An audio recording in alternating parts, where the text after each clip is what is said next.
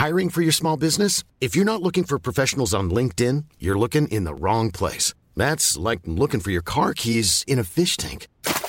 LinkedIn helps you hire professionals you can't find anywhere else, even those who aren't actively searching for a new job but might be open to the perfect role. In a given month, over 70% of LinkedIn users don't even visit other leading job sites. So start looking in the right place. With LinkedIn, you can hire professionals like a professional. Post your free job on linkedin.com slash people today. Here's a cool fact. A crocodile can't stick out its tongue. Another cool fact, you can get short-term health insurance for a month or just under a year in some states. United Healthcare short term insurance plans are designed for people who are between jobs, coming off their parents' plan, or turning a side hustle into a full time gig. Underwritten by Golden Rule Insurance Company, they offer flexible, budget friendly coverage with access to a nationwide network of doctors and hospitals. Get more cool facts about United Healthcare short term plans at uh1.com.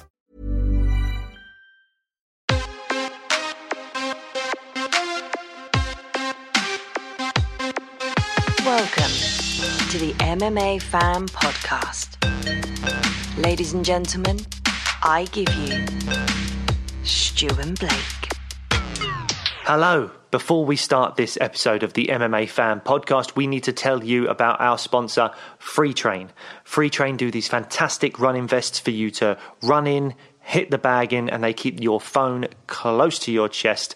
No more do you need to have your phone rumbling around in your pocket when you run or at an awkward angle on your arm. You can keep it on your chest with easy access to your phone whenever you go training. And uh, what can the people do, Stu, if they want to get a vest? Simple. Head over to www.freetrain.com, have a look, see what you like, and when you pop it in the basket, just before you check out, pop in the code MMA fan, save yourself 10%. I mean, don't ever let it be said we don't spoil you here on this podcast. www.freetrain.com. Go check them out. Excellent stuff. Right, on with the show. Sorry to interrupt the podcast, but we've got another sponsor to tell you about Feel Supreme. They're a nationally recognised brand who offer only the very highest quality of natural supplements.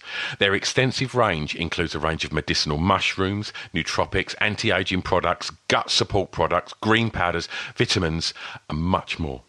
Yep, they've worked with fighters from all the top promotions, including UFC, Bellator, Brave, and Cage Warriors, with a solid reputation of providing results.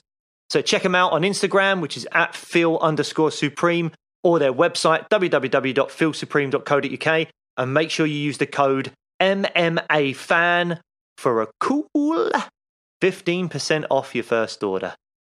Don't say we don't spoil you. Hello and welcome to the MMA Fan Podcast. I'm Stu Whiffin, sitting opposite me for the first time in a while. Blake Harrison, hello. Um, how you doing, man? You good? Yeah, yeah, all right. It feels it feels a little weird. I mean, we had a we had a tiny little catch up on on Zoom uh, a few days ago, but we haven't actually recorded a podcast for what was the last one we done? Was Would it Dan one of the Cage Warriors? Oh no, uh, Was oh, it- it might have been Was it Dan Hardy or the Cage Warriors ones? I don't know. one of them. But yeah, so I've been I've been busy in the in the theatre in the Tell me theatre about it. in the theatre, darling. Give me an update. What's been happening? It's been good. We've had some really good reviews. Uh, the Guardian gave us four stars. Not too shabby, darling. Not too shabby. Um, so uh, yeah, there's a guy outside my house. Just I don't know what he's doing, drilling something. So you might be able to hear that. But uh, um, yeah, like and actually drilling. That's not like a euphemism for doing anything kind of nasty. Well, well, wait, I mean, let's plug the play. I mean, I, firstly, what's it Oh, okay. called? It's called A Place for We, and it's um, it's all about kind of gentrification and immigration and how that changed kind of the face of London. So you've got like modern day gentrification happening in Brixton, affecting kind of a lot of the the, the Caribbean communities there, and how um, you know the kind of people with more wealth are coming into those areas now and changing them. Uh, some would say regenerating, uh, but some would say it's it's gentrifying it. And then uh, you you kind of see other aspects that we go back in time to the seventies, where the kind of uh, there was like the white flight out of places like Brixton, and when the the uh, kind of Windrush generation came into those areas. So we kind of touch on all of that stuff and it's also about kind of like you know, the kind of like family legacies that you leave and and you know all that kind of stuff it's, it's, it's interesting stuff and uh, there's a lot of like moving stuff in it as well it's like it's, it's technically it's a comedy it's written by a stand-up comedian called Archie Maddocks so it is funny but uh, there's a lot of uh, moving stuff in there conflict between like a father and son in the first half that are um, from trinidad and the son's like I'm a Londoner. I don't feel like a Trinidadian, but I don't feel English. I don't really know where I belong. And he wants to move away from uh, this kind of traditional way that they do uh, funerals there because they're they're not earning any money, and uh, there's a lot of conflict between the father and son. The father trying to hold on to their kind of traditions and culture and all that. And then in the second half, uh, I come into it a bit more as a, a pub landlord in the 70s. I wear some very sexy flares and uh, uh, they're very tight around the old caboose, and Nice. um, yes, that's what the people want. Um, and uh, yeah, but my, me and my so I'm I'm of like Irish heritage, and our pub is kind of going to be taken over by someone else, and I'm kind of you know five generations of history feel like they've just gone up in smoke because he's lost his his pub to other people. But him and his wife are also dealing with a family tragedy as well, so there's conflict and problems there as well. So it's kind of got this kind of wide scope of like dealing with political issues and social issues, but also there's very much like within that there's like that kind of kitchen sink drama, as it were, Yeah. um, as well. So yeah, it's got a bit of bit of everything in there, and as I say, the themes and everything make it sound like quite a kind of like socio-political Yeah, drama, definitely. but it's written by a stand-up comedian, so it is funny. Um, so yeah, so yeah, so check out my Instagram page. There's a few trailers and bits on there, and like you'll see if you if you like it. And there's a link in my bio for for tickets. Where is it on? It's on at the Park Theatre in Finsbury Park, and it's the first thing that they have done there, like proper run of a play since COVID. So obviously the whole everything's Wow. been shut down for like eighteen months. So it's to be back on stage for me personally is just like an amazing thing. Um, after everything that happened with COVID, but also I think for the whole building, for everyone there, it's it's it's just this huge thing because there was a time when people thought, "Are, are we done? Is this Yeah. is is it are we not going to come back because these smaller theatres a lot of them are also charities the park theatre is also a charity and they do charitable work within their community and stuff and um you know i think they were very concerned because they don't have like it's all right if you're in the west end and you, i mean they still were hit don't get me wrong but you know they were had huge resources of money behind them producers and stuff that you know they're minted so they're going to be all right um, whereas these smaller theatres, they, it was very dicey. They might have just completely gone under. And luckily for the Park Theatre, and thankfully they haven't, and they're putting on stuff and putting on good, important work as well. Excellent, man. Like, There you go, little plug. I didn't, I didn't think you were going to ask me about it, so I, No, I, I hope, no, I hope I've sold the show well enough. But you know, Absolutely, absolutely. It's good to have a catch up, and I, I guess obviously we're always talking about MMA. It's always nice to uh, get a little bit of backstory as to what, why. I mean, obviously we've been releasing episodes, but we we'd kind of banked a load because we knew you was going to be, you know, rehearsing pretty and, and, and, and yeah, a, a, And absolutely. and your nightclub's open. Yes, You're yes. finally open. Let's have a get. Yeah. People are going to fast forward this. We've got about Yeah, a minute of right. listening to Stu talk about his club. Then we'll get on to MMA. Blah blah blah. All right, Stu, all the club. How's things going? Oh, it's been great because I mean the, the the main thing that's really good is you're getting to reconnect with people. I- I've I've had this club for for nearly thirty years, so um, see so many of your regulars that you haven't seen for two years. And then what's been really mad is over that two. It's not really mad, but like what's been wonderful is over the last two years, so many youngsters have turned eighteen that have never experienced going to a nightclub. So they're all wow. coming for the first time, and you know, experiencing my my you know the, the, my venue, the Pink Toothbrush, which is very different from uh, a lot of your kind of high street nightclubs. It's it's very alternative and. And uh, and it's yeah, it's a bit of a safe haven for the weird and wonderful, and and, and seeing all these youngsters come in and experience it for the first time is, is lovely. Uh, so yeah, that's been that's been a real a real joy, mate. But okay, well look, the, the purpose of this interview, this interview, this episode, I guess, was to just have a catch up, really, and and obviously we've we've chatted about what me and you have been up to, but boy oh boy, it's been uh, a busy few weeks in the world of MMA, right? Oh man, it's been massive. So I mean, obviously, and typically, uh, not to keep bringing up the play, but typically now they've le- released like three. There's like three or four cards over the next few weeks, and and, and last week as well, or whatever. Yep. Where they're all at like British Standard Time, like like seven p.m., nine p.m., all that kind of stuff. I'm doing a fucking play. I can't Yep. watch it. I'm there in my dressing room with my iPad trying to watch some of the prelims and stuff. And then, like, a lot of my big stuff happens in the second act. So I, like, I don't want to get too distracted before that. So I have to, I'll watch maybe a prelim or two. Then I have to shut it all, ta all down, sort of get myself in the zone and that. And then I can't watch anything until well afterwards when I'm like on the train home or something like that. It's an absolute, it's so typical that now they've decided to do uh, cards that are at a good UK time and I can't watch them properly. And, and not just that, I mean, we'll, we'll touch on uh, some of the recent cards, um, and we'll kick off talking about uh, one of the one of the epic UFC cards uh, of recent. But obviously, we was we had tickets for the Cage Warriors trilogy as well, and you couldn't make that because of the play. So, Yeah. I mean, we'll talk about that anyway because what what a trilogy that was. Um, but should we? I mean, we're going to touch on the, the the recent news about Jon Jones and Chuck Liddell, um, which I guess isn't isn't as as as exciting and as as as positive as some of the other stuff we're going to be talking about today. So let's should we kick off with um, two six six? Yeah, let's kick off with something positive. We'll we'll move Yeah. on to the negative, and hopefully we won't linger on it too long. Yeah. But um, but yeah, the positives. UFC 266. I know it was a few weeks ago now, and I know that MMA moves at such a rapid pace that you'll probably think, oh, 266 was that like 2019? No, it Yeah. was only about two or three weeks ago. But we haven't been able to speak about it because I've been so busy and you've been busy.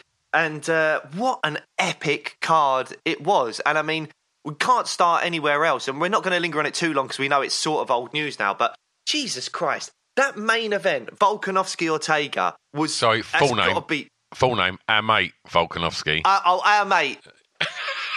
our mate. former guest. Volkanovski uh, and uh, and Brian Ortega. I mean, an incredible fight. Got to be contender easy for fight of the year. I know we've still got a little bit left, but that is that is fighting. And round three in particular.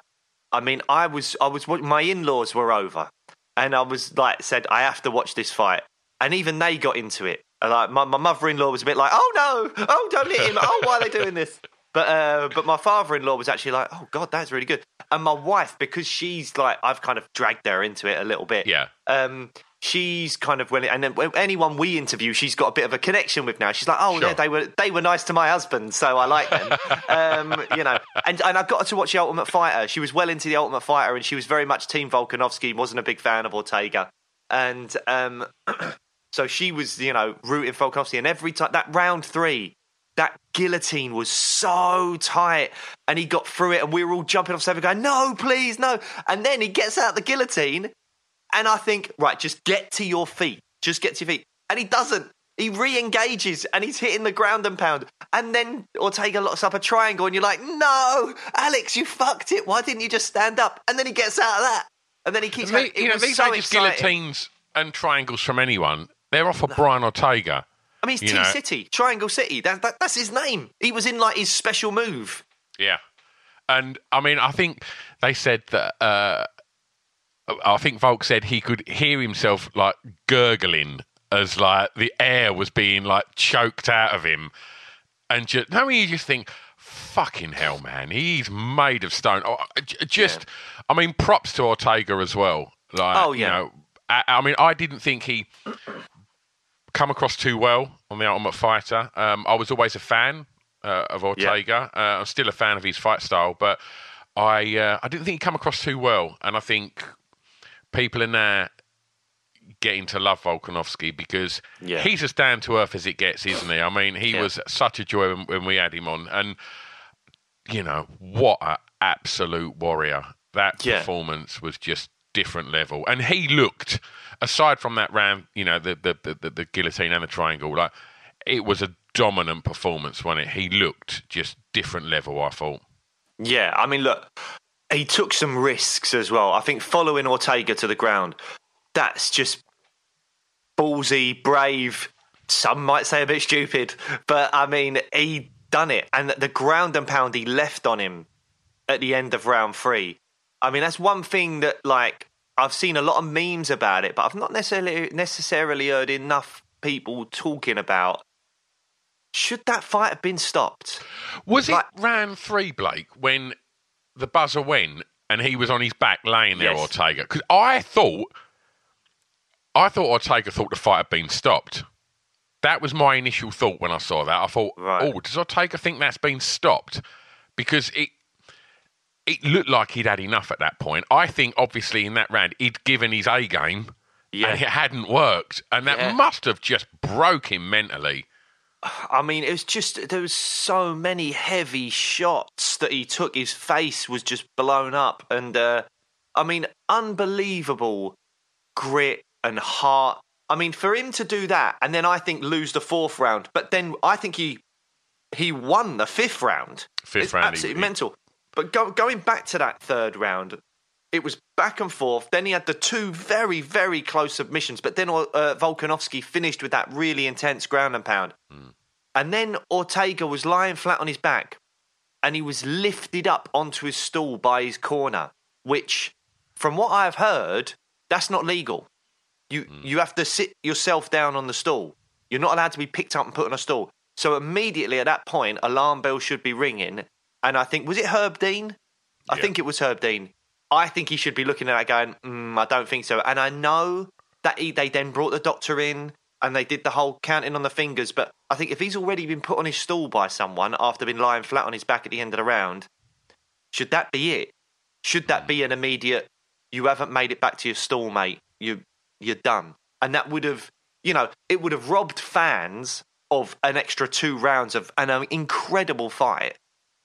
But would it have saved Brian Ortega's brain cells effectively? You know, I, w- did he go through some unnecessary damage despite winning the fifth round? Yeah. When maybe he could have been saved that. And we always have to think about fighter safety. That that has to be the number one priority.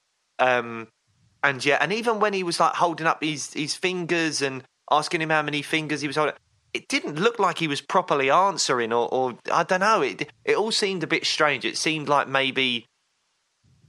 I think there was definitely a case for the fight to have been stopped at the end of that third round because Ortega didn't seem as coherent as he should have been, and again didn't make it back to his own stall. Um, He did get a second wind in that fifth round, though. He He- he, he come alive, and, and and I think Volk was was blowing a little bit in that last round. I think, and, and understandably so. Yeah. But you, you- I think if I remember rightly, you know, like I say, it was a few weeks ago now, but I think Volk kept having a couple of glances up at the clock. He definitely did. Uh, I remember it. Yeah. Yeah, and I think you know, no wonder he he would have been absolutely blowing out of his ass. But yeah, I don't know where Ortega pulled that last bit of gas from, but yeah, he, he all of a sudden he was super game in that fifth round, and yeah, and I think it just made for just an epic fight. If you want to. If you want to showcase, you know, MMA to people, that fight is another Oh. just absolute like this is what you Yeah. get when when Yeah. when when MMA is delivering on all all points. This is the kind of shit you get, and oh, glorious, and and yeah, and massive love to Volk for winning. What a champ! Yeah, yeah, love him, love Volk. Great. He seems like just such a, as you said earlier, down to earth, lovely bloke, and he seems now to be getting the respect he deserved because there was a lot of negativity towards Volk. I think particularly from Americans because he'd beaten Max Holloway twice. Who and Max Holloway? We all love Max Holloway. There's not an MMA fan out there that's not a Max Holloway fan, and it wasn't Volk's fault that he got the decisions. I mean, I, I think he clearly won the first fight. I know the second fight was very, very close. I'd have to rewatch it before I said, "Oh no, Volk definitely won," or Max, I think actually won that, and the judges got it wrong. Of Volk weren't a judge though. No, exactly. Volk, went- Yeah. Volk's gone out there and done the business. I think from what I remember, he lost the, uh, uh, the first fight. I think he won clearly. Second fight, uh, I think he lost the first two rounds and then made adjustments, and then did definitely win at least two of the rounds after that. I think, and then I don't know. I'd have to rewatch that fight. It yeah, might be an interesting thing for us to do. I remember it being. But it was tight. close. It was close. It was. I don't think it was ever a robbery or anything like that. But some people just go down that route because they're such big Max Holloway fans. Um, and it wasn't his fault. So he didn't get the respect he deserved because everyone thought, oh no, Holloway's the real champ. Blah blah blah. No, Volkanovski is the champ, and he thoroughly deserves everyone's respect and all the congratulations he's getting now. And uh, uh, you know he's got to be up there on the pound for pound list. I know Kamaru Usman's amazing. We'll get on to Jon Jones. I'm not considering him involved in any rankings at the moment. Um, but Volkanovski's right up there, right, yeah. right up there, because he's, you know, it's all well and good. With, like it, Izzy's obviously up there in terms of the middleweight division, but he did lose to Blachowicz, and I would argue the middleweight division, the caliber of it is nowhere near as good as the caliber of the featherweight division. Featherweight and bantamweight for me are just ridiculous at the moment, and for Volkanovski to have beaten like your Chad Mendes's, Jose Aldo, who we now see at 35 just doing incredible things. Um, and then uh, uh, Max Holloway twice. To beat Aldo and then Holloway twice, whether or not you agree with the second decision, he's beat him twice. And then uh, and then go on and beat Brian Ortega, who everyone thought was like outside of Holloway and maybe Volkanovski was like the next best featherweight mm. by a bit of a distance. I mean, yeah, you you got to start putting a lot of respect on his name and a lot of respect on City kickboxing, man. Like, yeah, there's some bad badasses coming out of there now. Did you see? Um, just touching on uh, that. Uh, that when I was waiting for the after the prelims to the main card for Cage Warriors, they were running some some stuff about uh, some some short films about city kickboxing. Did you watch that? No. Oh, it's great, really good. Um, talking about Volk and Izzy Hooker and like and just so many beasts that are, are, coming out of that, that gym at the moment. Yeah, it's a really good. It's about fifteen minutes. I'm sure it'll be on Fight Pass, but yeah, well worth oh, well worth a watch. Good. That. well, look on two six six. I mean, there's there's other fights which you know we, we could end up making this a post two six six, and that's not really kind of the, the plan today. Um, touch on a couple, I suppose. Obviously, I know we're going to talk a little bit more at length about um, Robbie and Nick, um, but in between that was uh, Valentina and Lauren Murphy. For me, didn't excite me that fight. Um, I thought Valentina made a bit of a meal out of it. Um, I think it could have been finished a lot quicker. You know, it sounds horrible when when you talk about people getting in the cage with, with Valentina, but uh, it felt like a bit of a lamb to the slaughter. That one, um, I, I, didn't I, I feel that like Lauren Murphy was ever going to take that title. No, I feel like we could say that about pretty much the whole flyweight division at the moment. Completely. Obviously, there's some youngsters coming through that, given a couple of years, might be able to challenge. But at the moment, sure. it, it does. It feels very much like Nunes at 35. You know, it is just, it feels a bit lamb to the slaughter, as you say. One thing I would say that I'm really impressed with, with was how Lauren Murphy's taken that defeat. Just really, really classy, really well. She effectively just came out and said, it, within a first round, she realised, oh shit, this woman's level's above me. She's, yeah. I mean, I'm paraphrasing, but that's basically what she's come out and said. Yeah. And she was just like, and she just tried to tough it out and tried to do her best. And I've got all the respect in the world for Lauren Murphy for doing that and coming out with something like that because you just go, yeah, because we can see it. And some people would come out with excuses, or I had a bad weight cut, or I had this, or I had that, or oh, if you give me one more shot, I, I know I could get it right. And, and she's just come out and gone, oh no, she's she's levels above. She's just and too good. She's just too good. And, and, and it's true, and we all see yeah. it. And I respect Lauren Murphy so much for just coming out and saying that truthfully and just being humble, because Lauren Murphy's still a problem for a lot of people in that flyweight division. Yeah. Lauren Murphy is a top, top flyweight. Yeah. But oh, there's some amazing ch- fights in, in that division, but none of them are against Shev. Yeah, no, that's it. With Shevchenko, you're just going, oh, let's watch this amazing fighter. How how long will it take for her to just dispatch this next opponent? Will yeah. she do it stylistically? Like what? How will this go? Yeah. It's not, and it, for me, that never excites me as much. And I know that we should be, we should love watching greatness. Mm. You know, these are these are people that might go down as the some of the, the, the Valentina Shevchenko already is because the flyweight division's like not existed for very long.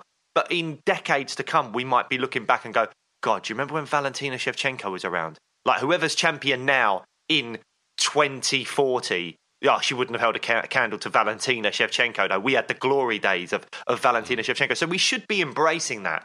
But as a fan of uh, uh, of MMA. I, what I want is I want a fight to come up where I go, oh god, I have no idea which way this is going to go. I want to see the fights where I'm like, I would never want to bet on this fight because you just don't know, and that's what really excites me. Uh, and unfortunately, the flyweight division with Valentina at the helm is is is not that. The gap's too big, isn't it? Gap's too big. Gap's too big. But um, on to, to Nick Diaz and Robbie Lawler. Uh, I was so excited, Blake. I was so excited to see this fight. Um, everyone loves a Diaz. Nick Diaz back in the octagon? Yes, please. Robbie Lawler back in the octagon? Yes, please. The fact that they're going. I mean, and the thing was as well, there was very little given away in the lead up to this as well. Media was pretty closed on on on Nick, and what you had seen of him, he was, I guess, what we normally expect from Nick Diaz doing media, uninterested, despondent, a bit bit down in the mouth about it all, really. And he was, you know, it was quite quite. I mean, I, I know on our WhatsApp group, and I think I spoke to Pip about it. He, oh, he seemed a bit, a bit like down, and and and I, I'm sure it was Pip. that said, "That's- Nick Diaz. You know, that's that's that's Nick Diaz chatting. You know, he, you know, he doesn't necessarily uh, like the like the game, but he likes the fight. I think that was the the, the quote. And uh, or like the sport, but Yeah. likes the fight, and uh, and you know he's always been open about uh, about that. But yeah, it just felt I don't know, and I I hoped. I mean, in my my I, I thought once he got in the octagon and that buzzer went, I thought he was going to flick the finger like he did with Anderson. Totally respectful to Anderson right up until that buzzer went, and then started like trying to get in their head and started like playing games and stuff like that. I kind of thought that was going to happen. It didn't. Um, I mean, he was throwing, and he was throwing, you know, punches in bunches. I, I thought, physique wise, I thought Robbie looked great. I didn't think Nick looked great. Um, I thought they both went at it for a few rounds. Um, and then, yeah, I mean, before we get on to how it finished, like, what, what was your kind of take on it? So I I think I missed a lot of the kind of prime Diaz years, and I heard I saw Sean Sheehan, our friend Sean Sheehan, uh, saying on a tweet, uh, "It's so funny." Seeing people experience Nick Diaz interviews for the first time, effectively like alluding to what you just said that like Yeah. that's Nick Diaz in interviews. Yeah. But I have to say I was suckered in to the I felt bad about it. It was I- you that sent the, the message, I Yeah. think, on our thread. his interview with Brett Okamoto on, on ESPN That was it. concerned me. I was like, this this isn't just a a sort of Nick. This didn't feel like just a sort of Nick Diaz. Oh, I hate the fight game. Oh, this is a load of bollocks. Why should I fight? I'm not excited for fights. Why would I be excited about going in there? It's like a scary thing, whatever. This felt more like a man that seemed slightly troubled. Like like maybe he was having financial issues and it was the only way to do it, or maybe he was sort of pushed into it or manipulated into it, or something like that. And like he was saying, I don't know why this fight's even happening, and and stuff like that. And and that really concerned me. And maybe I was just kind of suckered in as someone that hasn't experienced a huge amount of kind of Diaz interviews before, but. Uh, yeah, it concerned me, and I, I, and when he first came out in that first round, through some weird kick that I was like, that looked awful. And obviously, there was the whole weight change as well. Like, it was meant to be a welterweight fight. And a few days beforehand, it gets changed to a middleweight fight. Robbie Lawler, the reason he looked good is he was cutting for a welterweight fight and then went, oh, now you've got to change it. Diaz, it makes you think, was he training properly? I mean, this is a man that does triathlons and all that kind of stuff. He's usually very, very fit. I'm sure he's in the gym regularly, but to to to, to do that on a few days' notice makes me think, well, your commitment's not in this, is it? To go from I'm not going to cut the 15 pounds extra on just a few days' notice, or or only realise at that point I'm not going to make the weight. That's that's concerning. I think that's that's never a good sign. Um, so yeah, and then he came out, and I think he looked bad for the first minute, and then he seemed to fall into his stride a bit, and we actually ended up getting quite a fun fight. And he was doing the Nick Diaz, you know, punches in bunches, some crisp hands and boxings, rip into the body. Um, and I thought it was that he actually made a good account of himself. And, you know, I was watching that going, this welterweight legends league has got some legs. It's got some legs. We need to do it. Um, but uh, I, I didn't think he was ever going to win.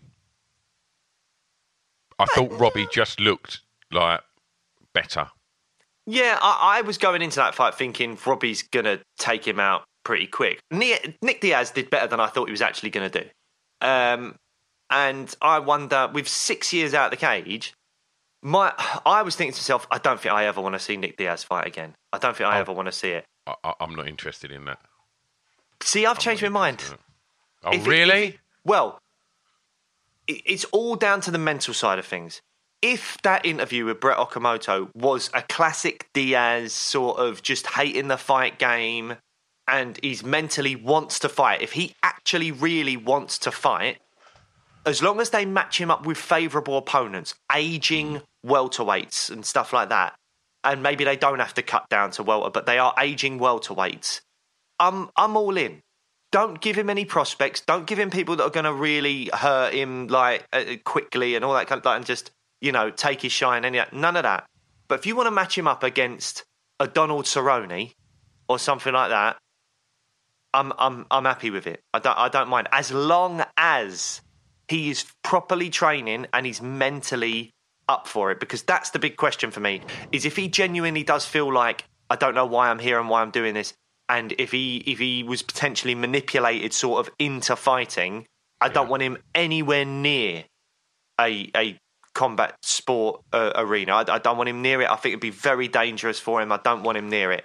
But if he wants to fight I mean you 6 years out the cage Yeah. against someone that fights regularly. We, I felt like he ended up doing all right. Yeah, I don't know. I'm, I'm, I'm- I'm looking to my right, and I've got a, a big photograph of um, of Nick Diaz uh, calling in, in the octagon with GSP, giving it to him, uh, looking in incredible shape. And obviously, yes, that's a long time ago, but he. I like that era. I was lucky that I got to watch Nick Diaz fight. You know, I, I was watching UFC then, uh, so I got to see you know a lot of his you know amazing fights. And for me, when that fight finished, I just thought I don't want any more of this now. Like, I, you know, he's he's an absolute legend. You know, and you know, I'm happily I'm happy with a Nate at the moment. I don't need. How would you like to look five years younger? In a clinical study, people that had volume added with Juvederm Voluma XC in the cheeks perceived themselves as looking five years younger at six months after treatment. Look younger, feel like you. Add volume for lift and contour in the cheeks with Juvederm Voluma XC. Reverse signs of aging by adding volume to smooth laugh lines with Juvederm Vollure XC. For important safety information and to find a licensed specialist, visit juvederm.com. That's J U V E D E R M.com. Not for people with severe allergic reactions, allergies to lidocaine, or the proteins used in Juvederm. Common side effects include injection site redness, swelling, pain, tenderness, firmness, lumps, bumps, bruising, discoloration, or itching. There's a risk of unintentional injection into a blood vessel, which can cause vision abnormalities, blindness, stroke, temporary scabs, or scarring. Talk to a licensed specialist to find out if it's right for you. Hiring for your small business? If you're not looking for professionals on LinkedIn, you're looking in the wrong place. That's like looking for your car keys in a fish tank. LinkedIn helps you hire professionals you can't find anywhere else, even those who aren't actively searching for a new job but might be open to the perfect role. In a given month, over 70% of LinkedIn users don't even visit other leading job sites. So start looking in the right place. With LinkedIn, you can hire professionals like a professional. Post your free job on linkedin.com/people slash people today. Hey there, it's Michele Norris. I'm host of a podcast called Your Mama's Kitchen. When I travel, I'm usually looking for a way to find a taste of home when I'm not at home. And one of the things I love to do when I am at home is entertain. And Airbnb allows me to do that. When I was in California recently, I rented a house that had a great kitchen. And when we were sitting around the table, we're all thinking, we're in someone else's house. Someone could be in all of our homes as well. If you have a home, but you're not always at home, you have an Airbnb. Your home might be worth more than you think. Find out how much at airbnb.com/slash host. Nick, I think like he's, uh, you know, he's he's cemented his glory. He's he's an absolute beast. But yeah, no, yeah, I, I don't want to see anything more from him. I I just think yeah, go do your triathlons, corner your brother, and uh, yeah, don't I, I don't want to see him fight Cerrone. I, I'm not interested in that. It's not for me. Like I think, yeah, m- maybe there was.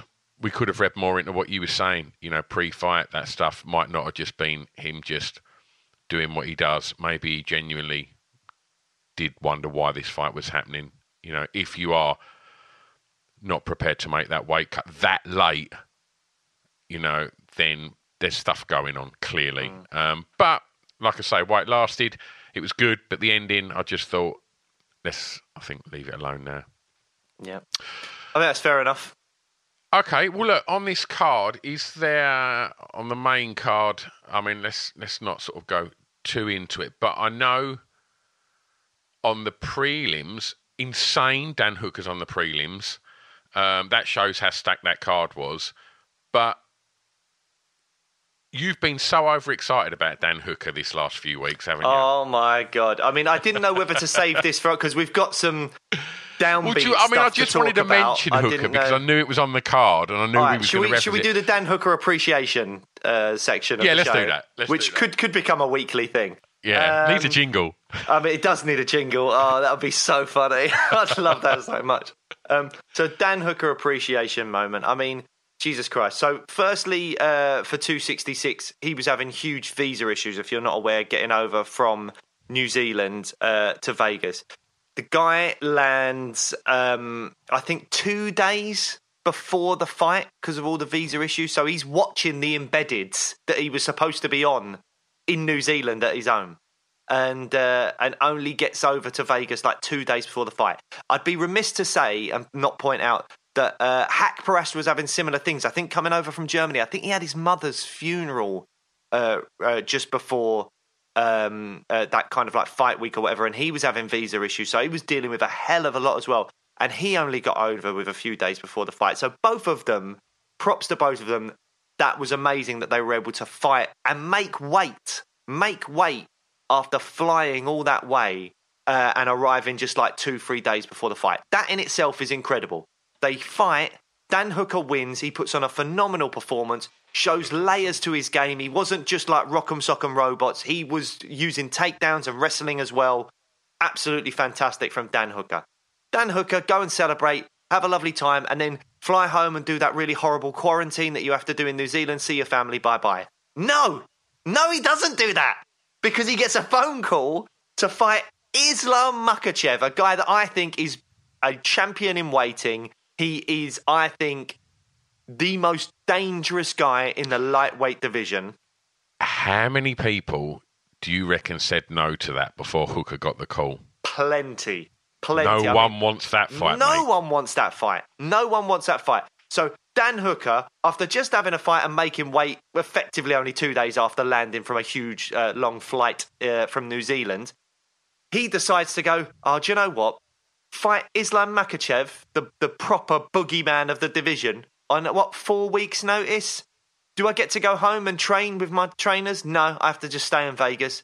Do I get to see my family? No, no, I've got, got to stay in Vegas. If I don't go home on my allotted time, the way the New Zealand quarantine things work, he's now, I think, stuck in America until 2022. This is huge. He's foregoing. Now, thankfully, I think the UFC are doing everything in their power to get Dan Hooker's family over to Vegas and they can be with him for a few months. So well done, UFC, for, for doing that. And I'm sure they sweeten the pot financially for him as well. But to do that, to take on Islam Makhachev on four weeks' notice, when you've not got your full corner here, Eugene Bareman uh, uh, has, has, has gone home.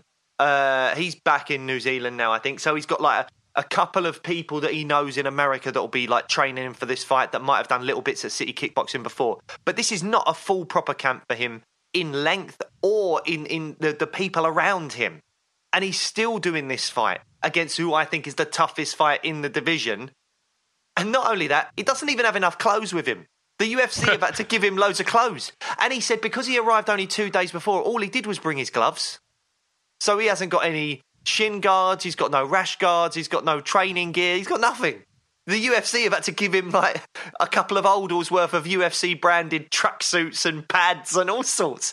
You're like, I mean, I'm sure he's getting kitted out, mate. You're making it sound like he's had to go to lost property, and they're giving him like a pair of like, oh uh, yeah, we got uh, got a pair of oh hang on, the uh, Andre Arlovski's pants. Yeah, he left them in the shower room. Here, Pop them on, mate. Like, I'm sure they're not. ju- I mean, he's going to be kitted out in all the right gear. No, but that's what I'm saying. No, but but, but even that in itself is like he's had to be kitted out. Like he hasn't got any of Yeah. his gear. Like I know he's going to be kitted out with the, the UFC stuff, and I know they've got the PI there. I'm not. I'm not saying, as you said, he's just getting like Arlovski's old holy pants. But um, but it's like, but I think that's massive. The Yeah. balls on the man. So just Ju- you going, he's just yeah. official fucking badass, man. Yeah, I mean that's BMF. That's I think Yeah. win or lose, win or lose. There's talk of there's talk of Nate Diaz fighting Vicente Luque next, which would Mm. be an amazing fight if it happens. But I tell you what, win or lose against Islam Mak- I mean, if he wins, give him a fucking title shot, as far as I'm concerned. Mm. But if Dan Hooker loses against Makhachev, which let's be honest, Makhachev's going to be the favourite in that fight. As much as for the story of it, I would love to see Dan Hooker win so much. But the chances are he's probably going to lose that fight, I think. If he loses that fight, give him a BMF fight against Nate Diaz or Masvidal or whoever. This guy has earned it. He is the new BMF of the UFC. Hooker and Nate, that's a great fight stylistically. Ah, it's an amazing fight. You know they're just going to come out and sling in and just oh, it's both really tough as well. Five rounds. Ah, that that'd be brilliant. But if Hooker if Hooker pulls it out the bag, if Hooker can beat Islam Makhachev, give that man a title shot immediately. I don't care who wins out of Oliveira and Poirier. We had a fight of the year contender against Poirier the last time they fought. Uh, so I'm happy to see that run back. Uh, if he if it's Oliveira, fine, no problem. Give him give him the title shot because he would have fucking earned it. Oh, I really wish we had the play out jingle about Dan Hooker right now. Yeah, He- every week. It warrants a jingle. It's the best we can offer Dan Hooker is his own jingle. Absolutely. Well, look, should we um, should we look at something that's been a little bit more of uh, of, of a sad kind of side of Yes. of, of, of MMA, and and there's been I, I guess we won't talk too much about Chuck, um, but the, I guess one of the things that's dominated MMA news really of, of the recent sort of week or a couple of weeks now, I guess, has been uh, the arrest of Jon Jones, and yeah. it's uh, I mean I think obviously me and you are going to be quite mindful as to as to what we say here. Obviously, we're going to try and reference the relevant documents to ensure that you know everything we say is as per police report. And uh, yeah, but not good, right? No, no. I mean, well, look, just to, to, to say, the reason we're not talking about Chuck as much is that there's not, that I haven't seen enough information out there. There Yeah. was a story on MMAfighting.com that Chuck was involved in a domestic abuse incident.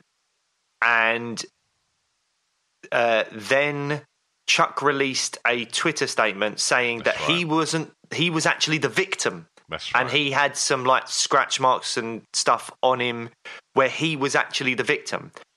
MMAfighting.com, as far as I'm aware, have actually pulled the original article down now, which makes me think there's Oh. legitimacy. I think, I think, I might be wrong. People go and check this for yourself. Don't take everything I say as read, you know. Um, but I, as far as I'm aware, they've pulled that. origi- So that makes me think there is legitimacy to Chuck's claim. So it's very difficult to talk about that when we're we don't know sure.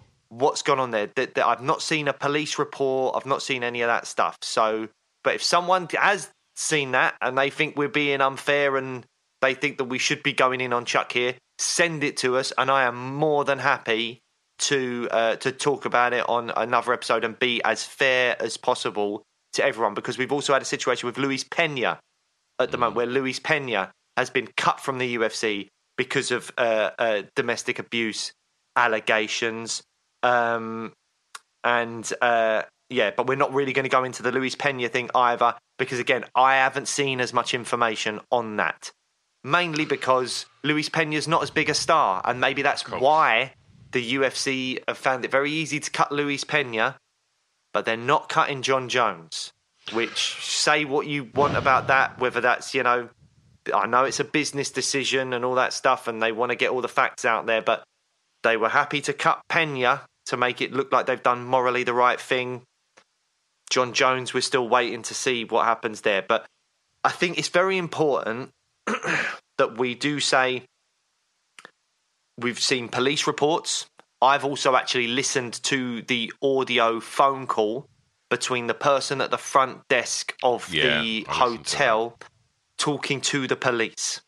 Hmm. Um, so obviously, no one has been found guilty yet.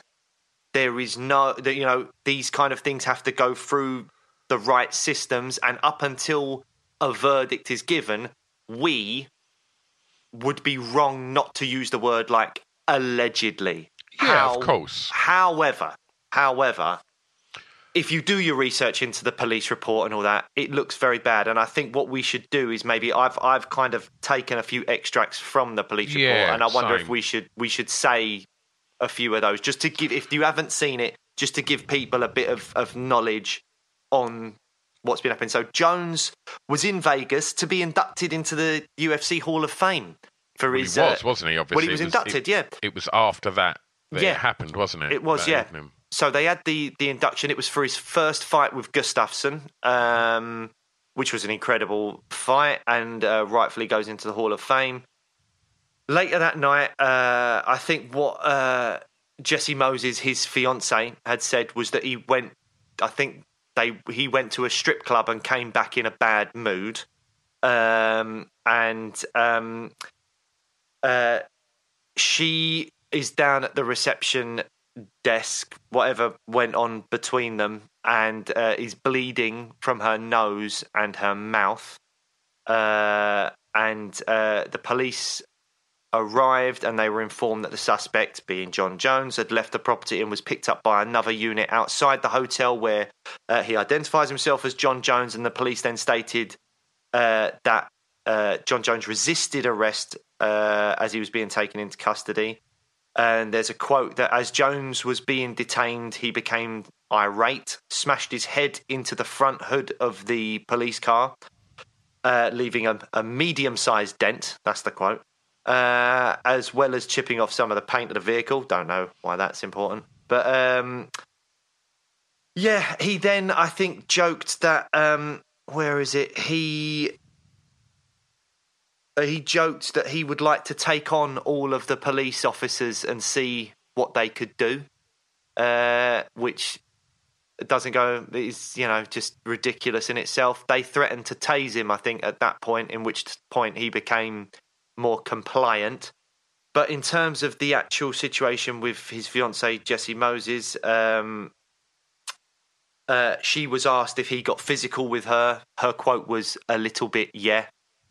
Um, she had blood on her clothing, uh, dried blood on the bottom part of her lip, uh, uh, and the guy at the reception desk said it looked like she had been in a physical altercation. Um, um, she again, this is one of those moments where you're looking at someone's uh, impression of the event, but again, the guy at the desk said she seemed too scared to go back to her room, That's but right. was asking for assistance.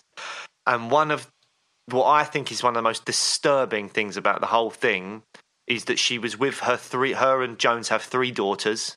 She was with the three daughters, and one of the daughters asked the reception guy to call the cops. That's that's what's been said on MMAfighting.com and uh, and a, a bunch of other sites was that it was his own daughter that asked for the police to be contacted. Um,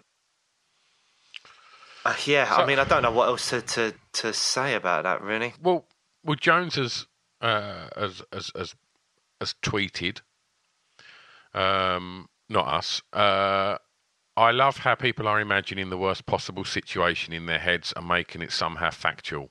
I never hit my fiance, and our daughters were woken up after our confrontation. My daughters didn't see or hear us arguing. That's really the only thing I care to clarify. Outside of that, looking forward to moving forward without alcohol. It's the first time in my life where I'm actually ready to quit.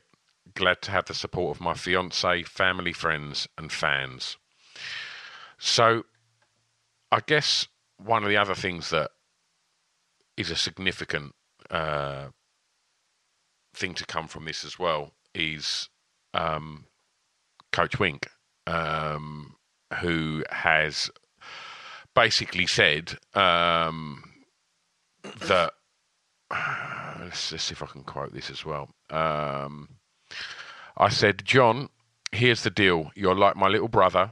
You have to stop drinking and fix these things for a certain period of time until you come back to the gym. So at the moment, he's out of the gym. He's not allowed to come in the gym. I felt like I had to do that because ignoring it and expecting different results, as they say, is insanity. He's got a lot of yes people around him that won't tell him the truth. He may hate me for it, but I'll tell him the truth. Um, I mean,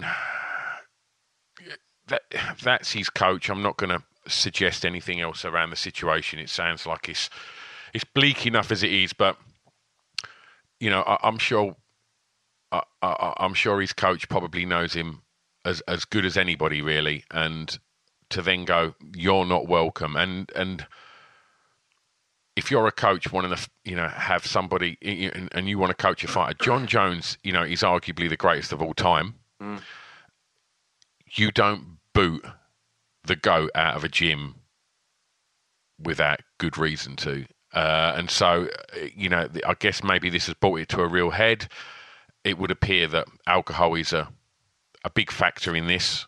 Um, I mean, I, see, that's dangerous for me. I, I look, I there'll be people out there that know a lot about more about this stuff than me. I've I've never suffered with an alcohol problem or anything like that. Um, I I worry that people, well, not people. I worry that Jon Jones could possibly use this as um, a sort of excuse. I think I don't think Jon Jones has ever come out saying that he has a, a, a problem with alcohol in terms of addiction. Sure. I've I've not heard that. If I'm wrong, fair enough. What it means is, I think when he's coming out and saying that, is that he doesn't do well when he's drunk.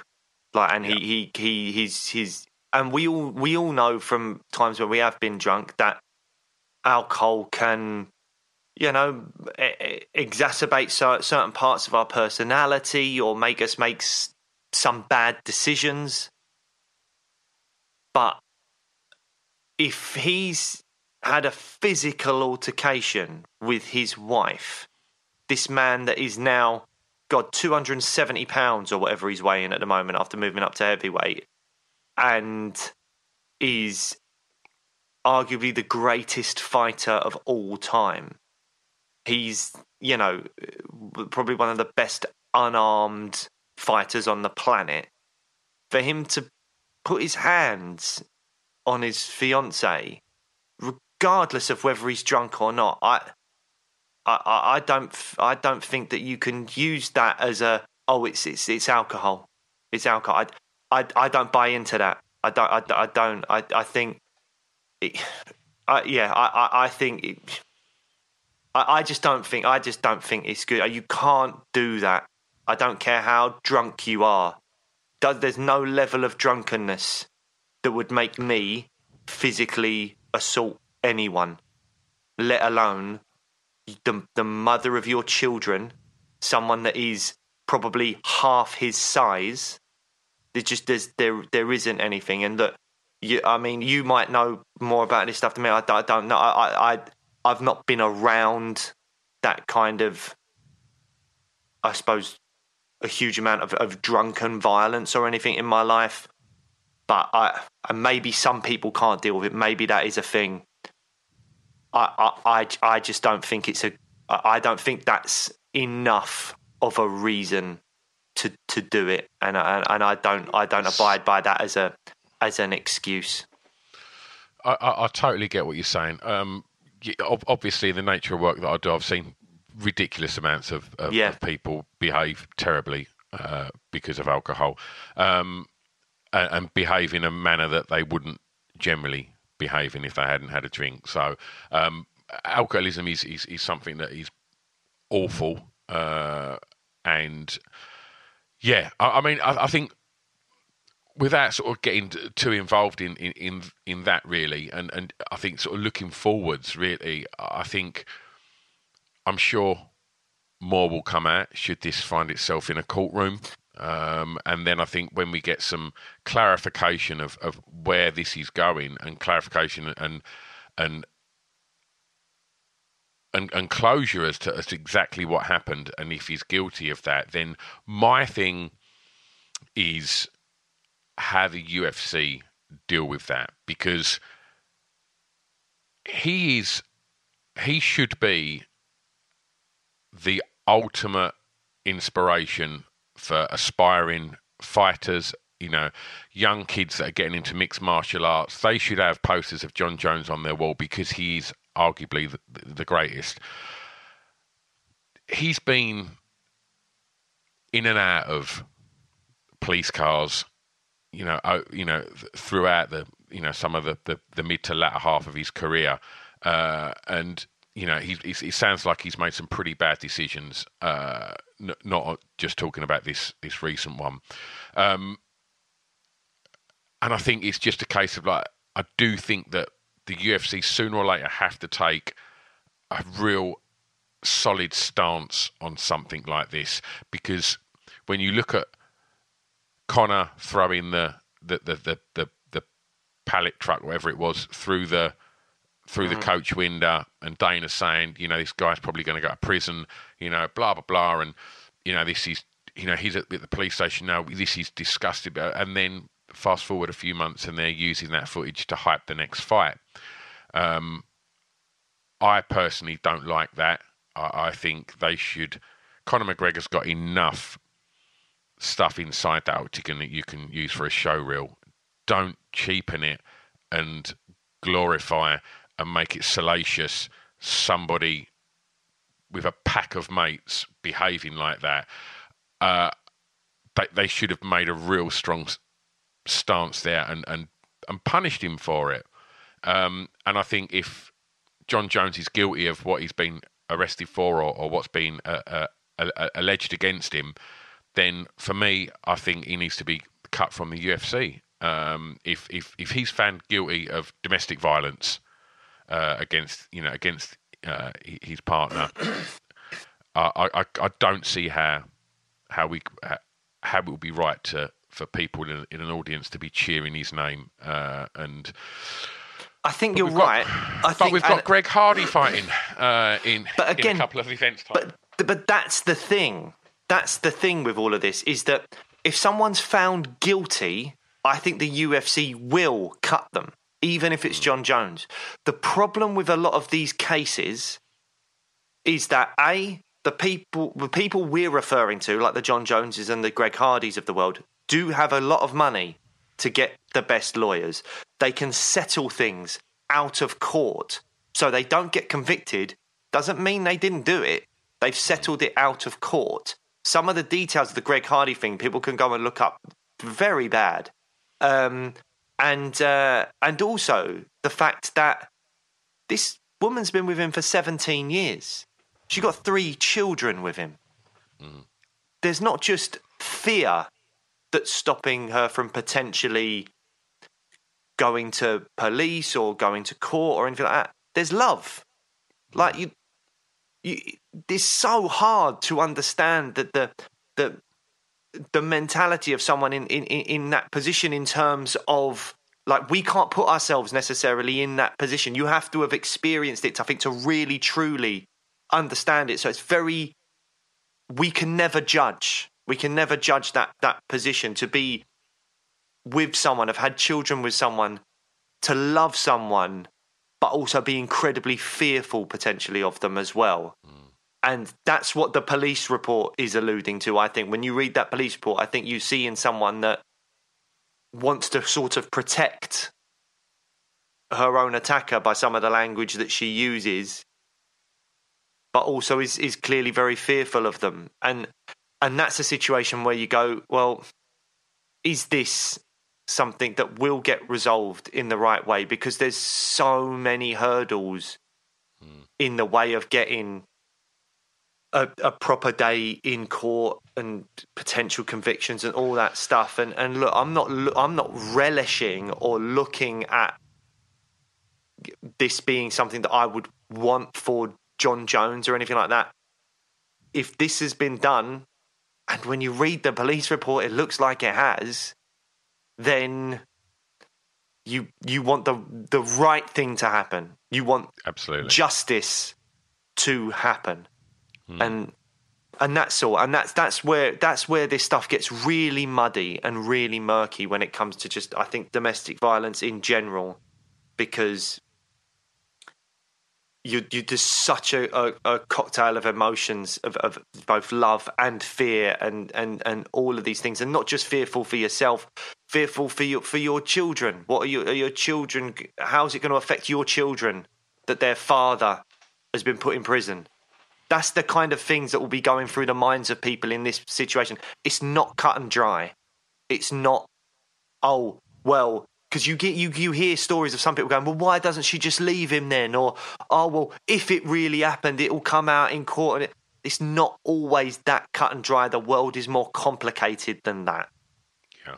and and it's and I don't know what the answer is. And I don't know how it will all come out all all I know is I you know whenever you see a situation like this you want the victims of it to be safe. You want children to be safe, both physically and mentally. That's another factor with this. Absolutely, that's paramount, completely You know. paramount, and yeah. Um, so I, you know, I, I, I guess like the, the the rest of the MMA community that are curious as to see what you know what's going to happen here. We just got to see what what presents itself in the coming weeks, and and hopefully, you know, if uh, the the you know the right procedures happen, and uh, you know, with both the the legal system and the UFC. And uh, yeah, and I think that's kind of all we need to say on that, really. Yeah, Yeah, I think uh, it, we felt like we needed to touch on it. It's been definitely. Big news, and you know, as you know, we the the, the MMA sphere and the MMA world can still be looked at by people outside of it as this kind of lad culture kind of we've word you have used the word brute before this brutish kind of. Please of use that know, again. I love it when you use the word brute. Yeah, no, but but you know what I'm getting at, don't you? That, that, it, we, we, this sport that we love and everyone listens to this podcast really loves is sometimes seen through tinted glasses by people outside of it as this barbaric sport filled with thugs. Yeah, And stories like this don't do the sport any favours at all. But I think it's important for people that love the sport to talk about these issues and talk about them in a way where we're going, hey, we're not happy about this shit either. We hate this stuff. We want to see, you know, trained athletes in the octagon doing their their thing. That the, Dan Hardy was talking about it. The, you know, the the beauty of, of some of the violence we see. Yes, it's it's it is at times extreme, but there's there's a beauty to it as well, and we want that. Anything that's going on outside of, of, of the cage, we're not interested in. We don't want to back it. Like what you're saying with Conor throwing the, the dolly through the bus. No, we don't want any of that. We want to see these athletes outside the cage, like your your your GSPs and your your Wonder Boy Thompsons and your your your Demetrious Johnsons. These absolute high level, brilliant athletes that just seem like lovely. But Dustin Poirier with all his charity stuff, like all of that kind of stuff. That's what we want to see. That's what we want to see. Um, and yeah, so that's that's I suppose as you say, that's all, all we need to say on it. But that's why we felt like we needed to, to, to touch on it to just you know Definitely. Well, we've just hit the hour point, so there's there's a few other bits I know we wanted to sort of touch on. So we won't we won't rabbit at length, but I, I just wanted to quickly bring up uh, the Bellator event. To was Bellator two six seven was it? Um, Lima uh, rematch with MVP. yeah I mean, it's it was tight. It was super tight. Um, There's a lot of Lima fans that are saying he was completely robbed. I think Lima looked like he thought he'd won it. Um, yeah, I, I, I thought it was very, very tight. Um, I, I think uh, when I first watched it, I did think Lima had it, and then I rewatched it, and I thought, right, I, I knowing the result, and maybe I was paying a bit more attention as to um, what MVP was doing, and I think, yeah, no, it was it was ridiculously close. Had that fight um, maybe been somewhere else in the world, maybe he wouldn't have got the nod. Um, uh, and I'd like to have seen five rounds, not three. Well, that's been the big news coming out of Bellator. Is as of January first, twenty twenty two, all their non-title main events will be five rounds, and I definitely think that that could have been a, a and should have maybe have been a five-round fight. I thought was incredibly close. I think I can see why it was given for MVP all day long, Yep. but then I think I could also have seen that, as you said, if it was in America or something like that, and they gave it to Lima, I would have gone. I can kind of understand that as well. It's one of those fights that was just so so close, hmm. and as you say, two extra rounds would have been really helpful in in scoring that fight. Definitely. One of the other things I just wanted to touch on as well. Big shout out to Jack Grant who uh, who made his uh, Bellator debut on that Yes. card as well, and uh, looked looked great. So uh, so props to, to, to Jack for that. Um, Jack obviously coming off of that loss to. Um, uh, Ian Garry. uh, Ian Garry, of course, former guest, uh, the charismatic Ian Garry, who will be making his UFC debut at Madison Square Garden. Obviously, he's not going to Yeah. do it anywhere anywhere humble, is he? Um, great watching his story starting to kind of build on on uh, on the social media. He's uh, he's a superstar in the making, and I think you know everybody's everybody's talking about him. But obviously, we got to see the Ian Garry uh, Jack Grant fight at Cage Warriors, and at the first uh, at the second trilogy was that, and uh, and then obviously a few weeks ago there was what apparently is going to be the last of the the trilogy series, yes. um, and we got to to chat to some of those competing. And so it was just a few that uh, I wanted to sort of touch upon. I mean, let, let, us start um, with with somebody who didn't kind of get the result he was looking for, uh, and that that was Nathan. And and, Yeah. and what a lovely dude he is. You know, he's been on twice, and you know, I I think we all thought he was going to maybe nick that one, and. Uh, he seemed to just run out of steam a little bit, I thought, uh, and, and and maybe run out of ideas a little bit. Yeah, I mean, it's. I, I think Nathan will go on to do great things, become a 100%. Cage Warriors champion. He's very, 100%. very young, uh, and I'm sure he'll make his way into the UFC. Uh, this is one of those things where, you know, a loss can actually be better for you, especially while Completely. you're young. Getting a loss and, and learning, that, like, it seemed to me from my, you know, what the hell do I know? But it seemed to be he was so desperate for those takedowns and kind Yeah. of like quite scared of uh, of of Wooding's striking that Rightly he was so. sh- and rightly so, yeah. But he was shooting from quite far out, and I kind of feel like whenever I think one of the best weapons a wrestler has against a striker that I didn't see him use that I would have liked to, and again. There'll be people that know way more about training MMA rolling their eyes at me even saying this, I'm sure. But one of the best weapons I think for wrestlers when they're fighting strikers is faking the shot and coming up with a big overhand right because that immediately just makes the striker go shit. I don't even if it doesn't connect properly, it just makes the fighter go right. So when he shoots now, I don't know whether I'm gonna got to block a punch to my face or if I've got to get my hands low and defend the takedown. That I think whenever a wrestler fights a striker should be one of the first things you do hmm. fake the takedown, big overhand right, just to go, yeah, you you you don't know what's coming, and then you Yeah. can shoot in at, from closer distance, which makes it easier to to get the takedown. And the guy's just a bit more off balance, and and I think that's always what you should do. And I was surprised not to see that from Nathan. Um, there might be reasons why. Um, but yeah, uh, uh, he, he he dominated a lot of the first two rounds with his wrestling. He did Yeah. eventually get him to the ground and dominate, but it seemed to be that Dominic Wooding was just quite happy to def- to to take losses in the rounds, but without taking damage. It was you know risk control positionally, not taking too much damage, all that stuff. And Nathan did seem to gas out a bit, and uh, and that's when Dominic was able. I think he caught him with a knee on his way in with a, when he when he shot him for a takedown, and you could tell from that point on it was it was kind of game over really.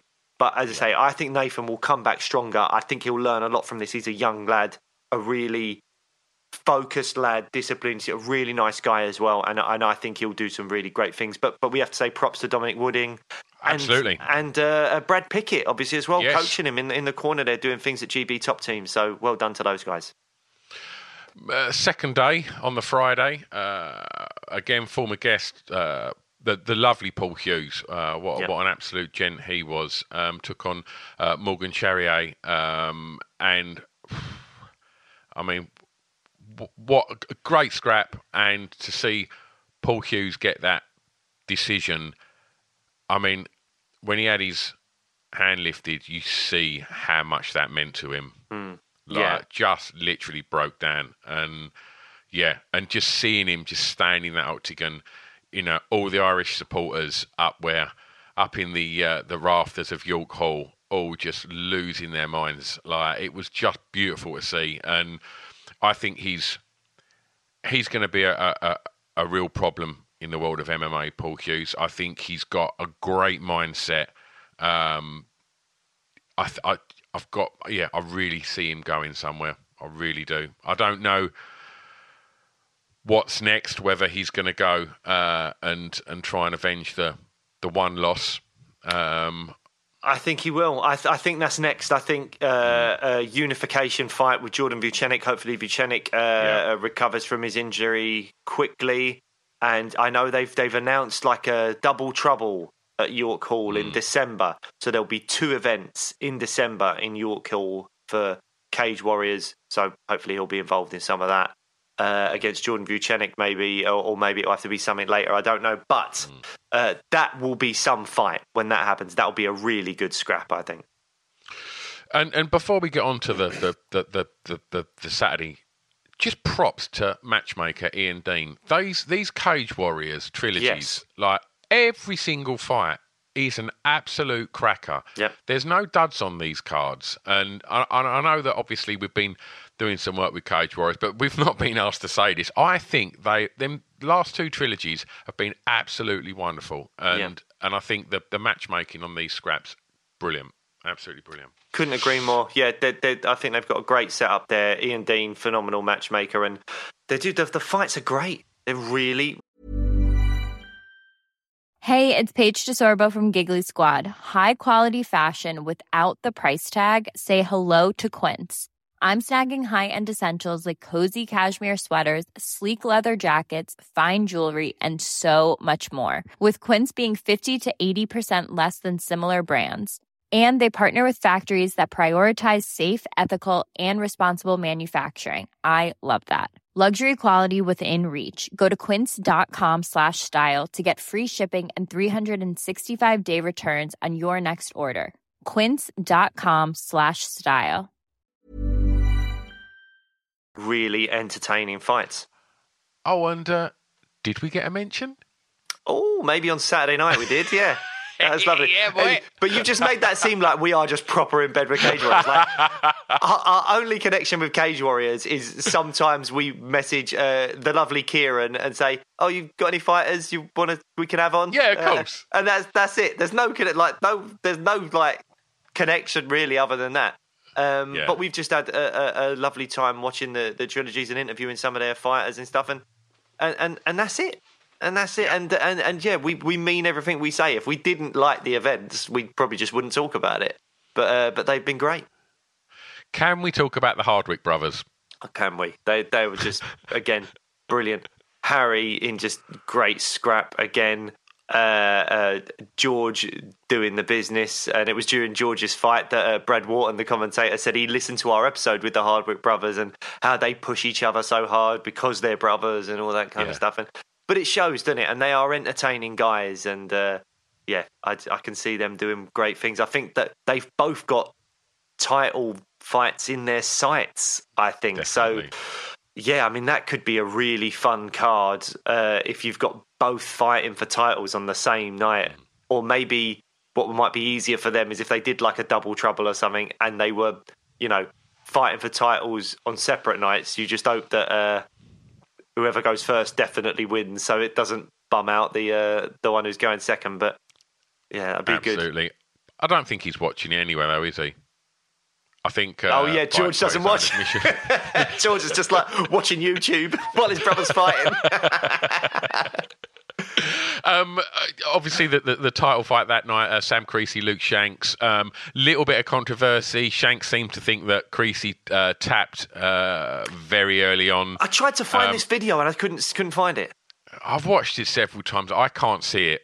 Uh, Right, I okay. can't see it. Um, but yeah, and then um, props to, to Creasy, who, who then took the uh, got the finish uh, by guillotine uh, in the third round. And Love uh, fight yeah. pass, but uh, that went down. that went down at a really important moment.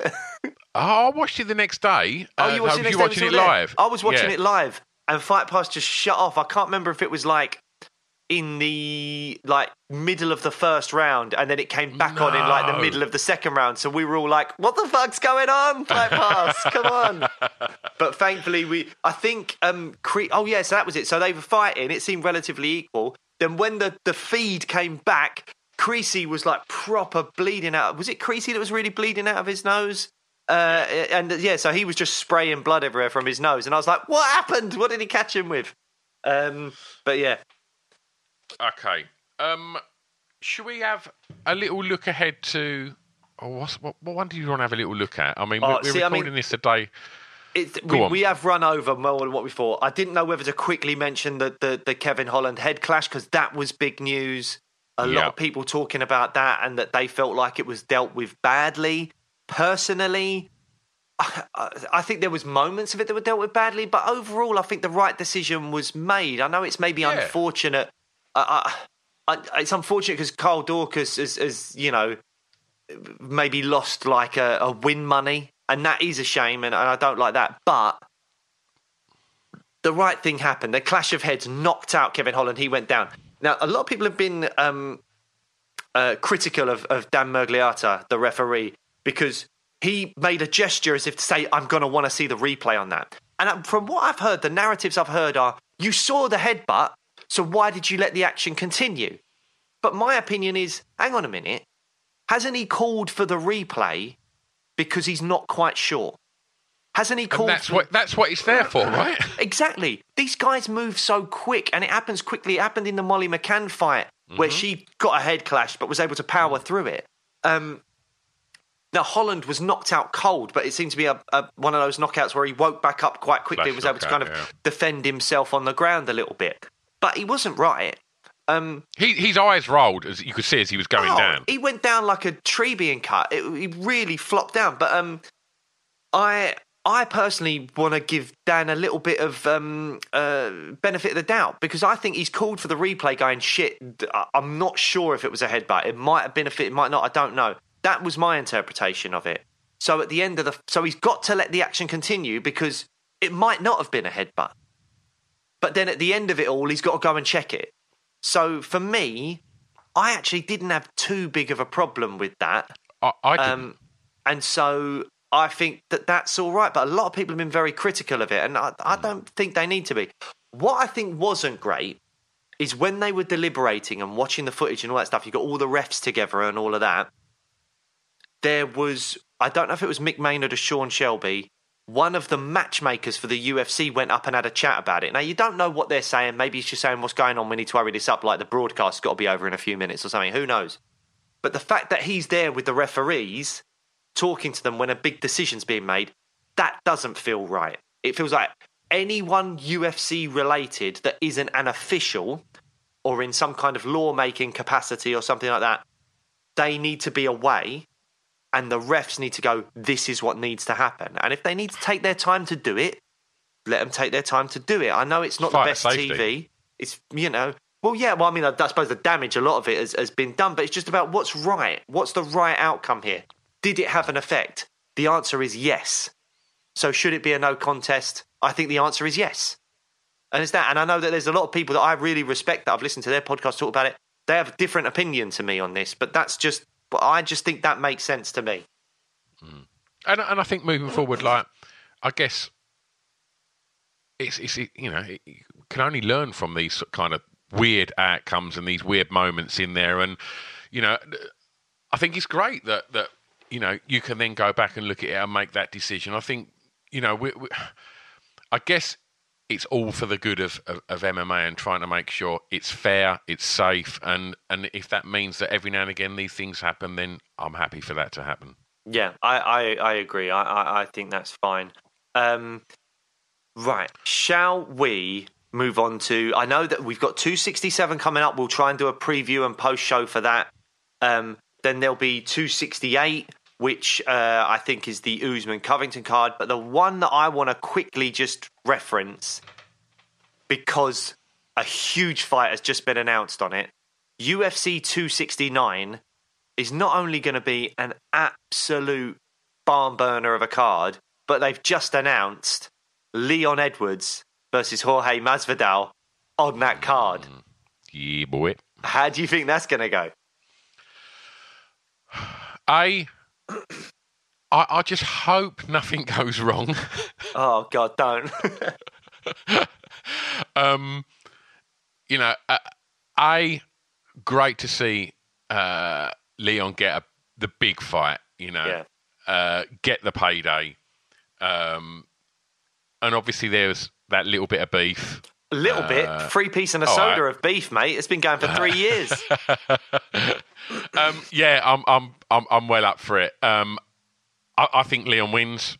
Um, I, I think uh, Leon's range is is great, uh, and hopefully you won't get drawn into uh, uh, a fist fight with Masvidal because I think that obviously he's he's ridiculously dangerous there. Um, yeah, I, I love watching Leon kick. Uh, I hope he, you know we see a lot of that in in this, but I'm just happy to see the fight made, and it's going to be great. And the fact that that's about fourth on the on the card shows how stacked that card is. Yeah, I mean that it's a crazy card. Edwards Masvidal is going to be brilliant. I'm I'm disappointed it's not five rounds. I think five rounds would have actually favoured Leon as well.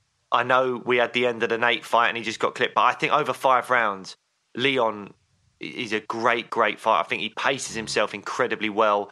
I think uh, Masvidal. I think three rounds actually favours Masvidal. I think Masvidal can come out and try and throw everything.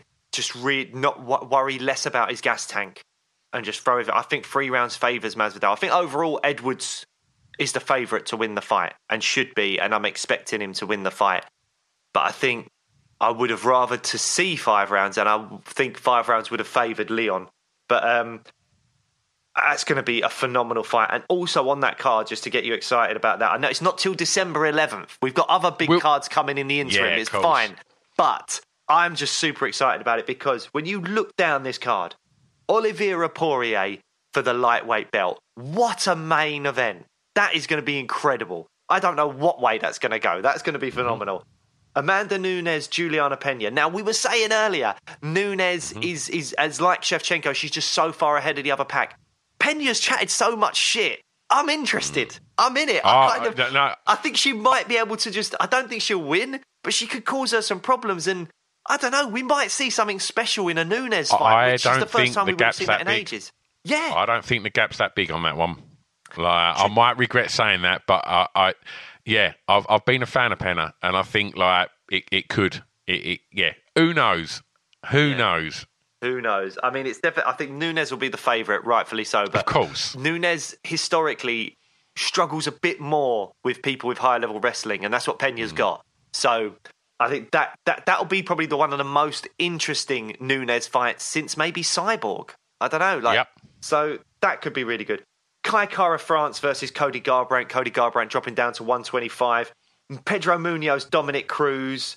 Um, who else we got? Dricus Duplessis, who I'm a big fan of against uh, Andre Muniz. Uh, Ryan Hall's on the card. Love Ryan Hall. Such a shame Yeah. what happened to him uh, with the Topuria fight, but it happens. But Ryan Hall back on the card. That's what you want to see. And uh, I know you're a big fan. Sean O'Malley is on the card as well against Paiva. So yeah, Paiva ranked below him, right? Is he 15 and, and I'm not sure. I'm yeah, not I sure. think he's ranked ranked below him. Um, I, I think both of them. might- No, do you know what? I think Paiva might be ahead of him in the UFC rankings. Uh, right. I'm not sure because Paiva beat um, Kyle, Kyler Phillips when Kyler Phillips was Hmm. ranked. So if if Paiva's ranked, he's probably 14 or 15. And Sean O'Malley, I think, is still unranked, but Hmm. maybe I'm wrong. Um, but yeah, so oh, some some great Geoff Neal versus Santiago Ponzinibbio. That'll be a great fight as well. So there's just loads of good fights on that card to get excited about, and everything two six seven, and then later on two six eight will get you your your pre and post shows for those as well. But they're coming thick and fast, and there's going to be some cracking cards over the next. We're already talking weeks. 2022. 2022, Blake Harrison. 270 announced. We're going to see the big boys throw down. And uh, the big boys and the little boys. It's going to Yes. be Ngannou versus Gane, heavyweight title, and uh, the flyweight belt Moreno versus Figueiredo three. So the, big boys and the little boys. It's going to be great. Absolutely, absolutely. Um, well, look, I'm sure, as you say, we're, we're, we'll be uh, breaking down them cards uh, ahead of them happening uh, in the not too distant future. Um, we'll be back to doing what we do as well. Um, shortly, we'll be getting some some new, fresh faced guests on, and.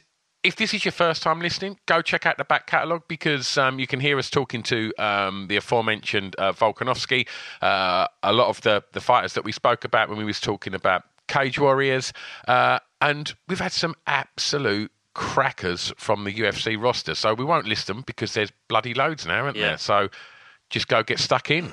Um, we've got a YouTube channel, haven't we? Got a YouTube channel. Uh, we're kind of filling that up with our back catalogue of, of stuff at the moment. So go and check that out. I mean, phenomenal interview we had with, with Dan Hardy, and that just slots in with all the other great ones that we've had where we said just check out the, the back catalogue there. We've had your Volkanovskis, your Tyron Woodleys, Kenny Florians, and the creme de la creme of, of British MMA as well with your Molly McCanns, Paddy Pimblett, Arnold Allens, and Paul Craig's, and the list goes on and on and on. So check those out. Aspinall, Jack Shaw, and and also if uh, that hasn't convinced you, um, Blake did mention Tyron Woodley. Um, if you've ever wondered um, what Tyron Woodley looks like driving a car with his shirt off in space, go check out the MMA Fan Podcast on YouTube, and uh, it will present itself exactly what that looks like. with indicators clicking throughout as well. You get the full experience of driving in space with Tyron. Um, we're back next time, right? We're back next time. Enjoy uh, the shows, guys, and uh, yeah, we'll see you later. Bye. Bye.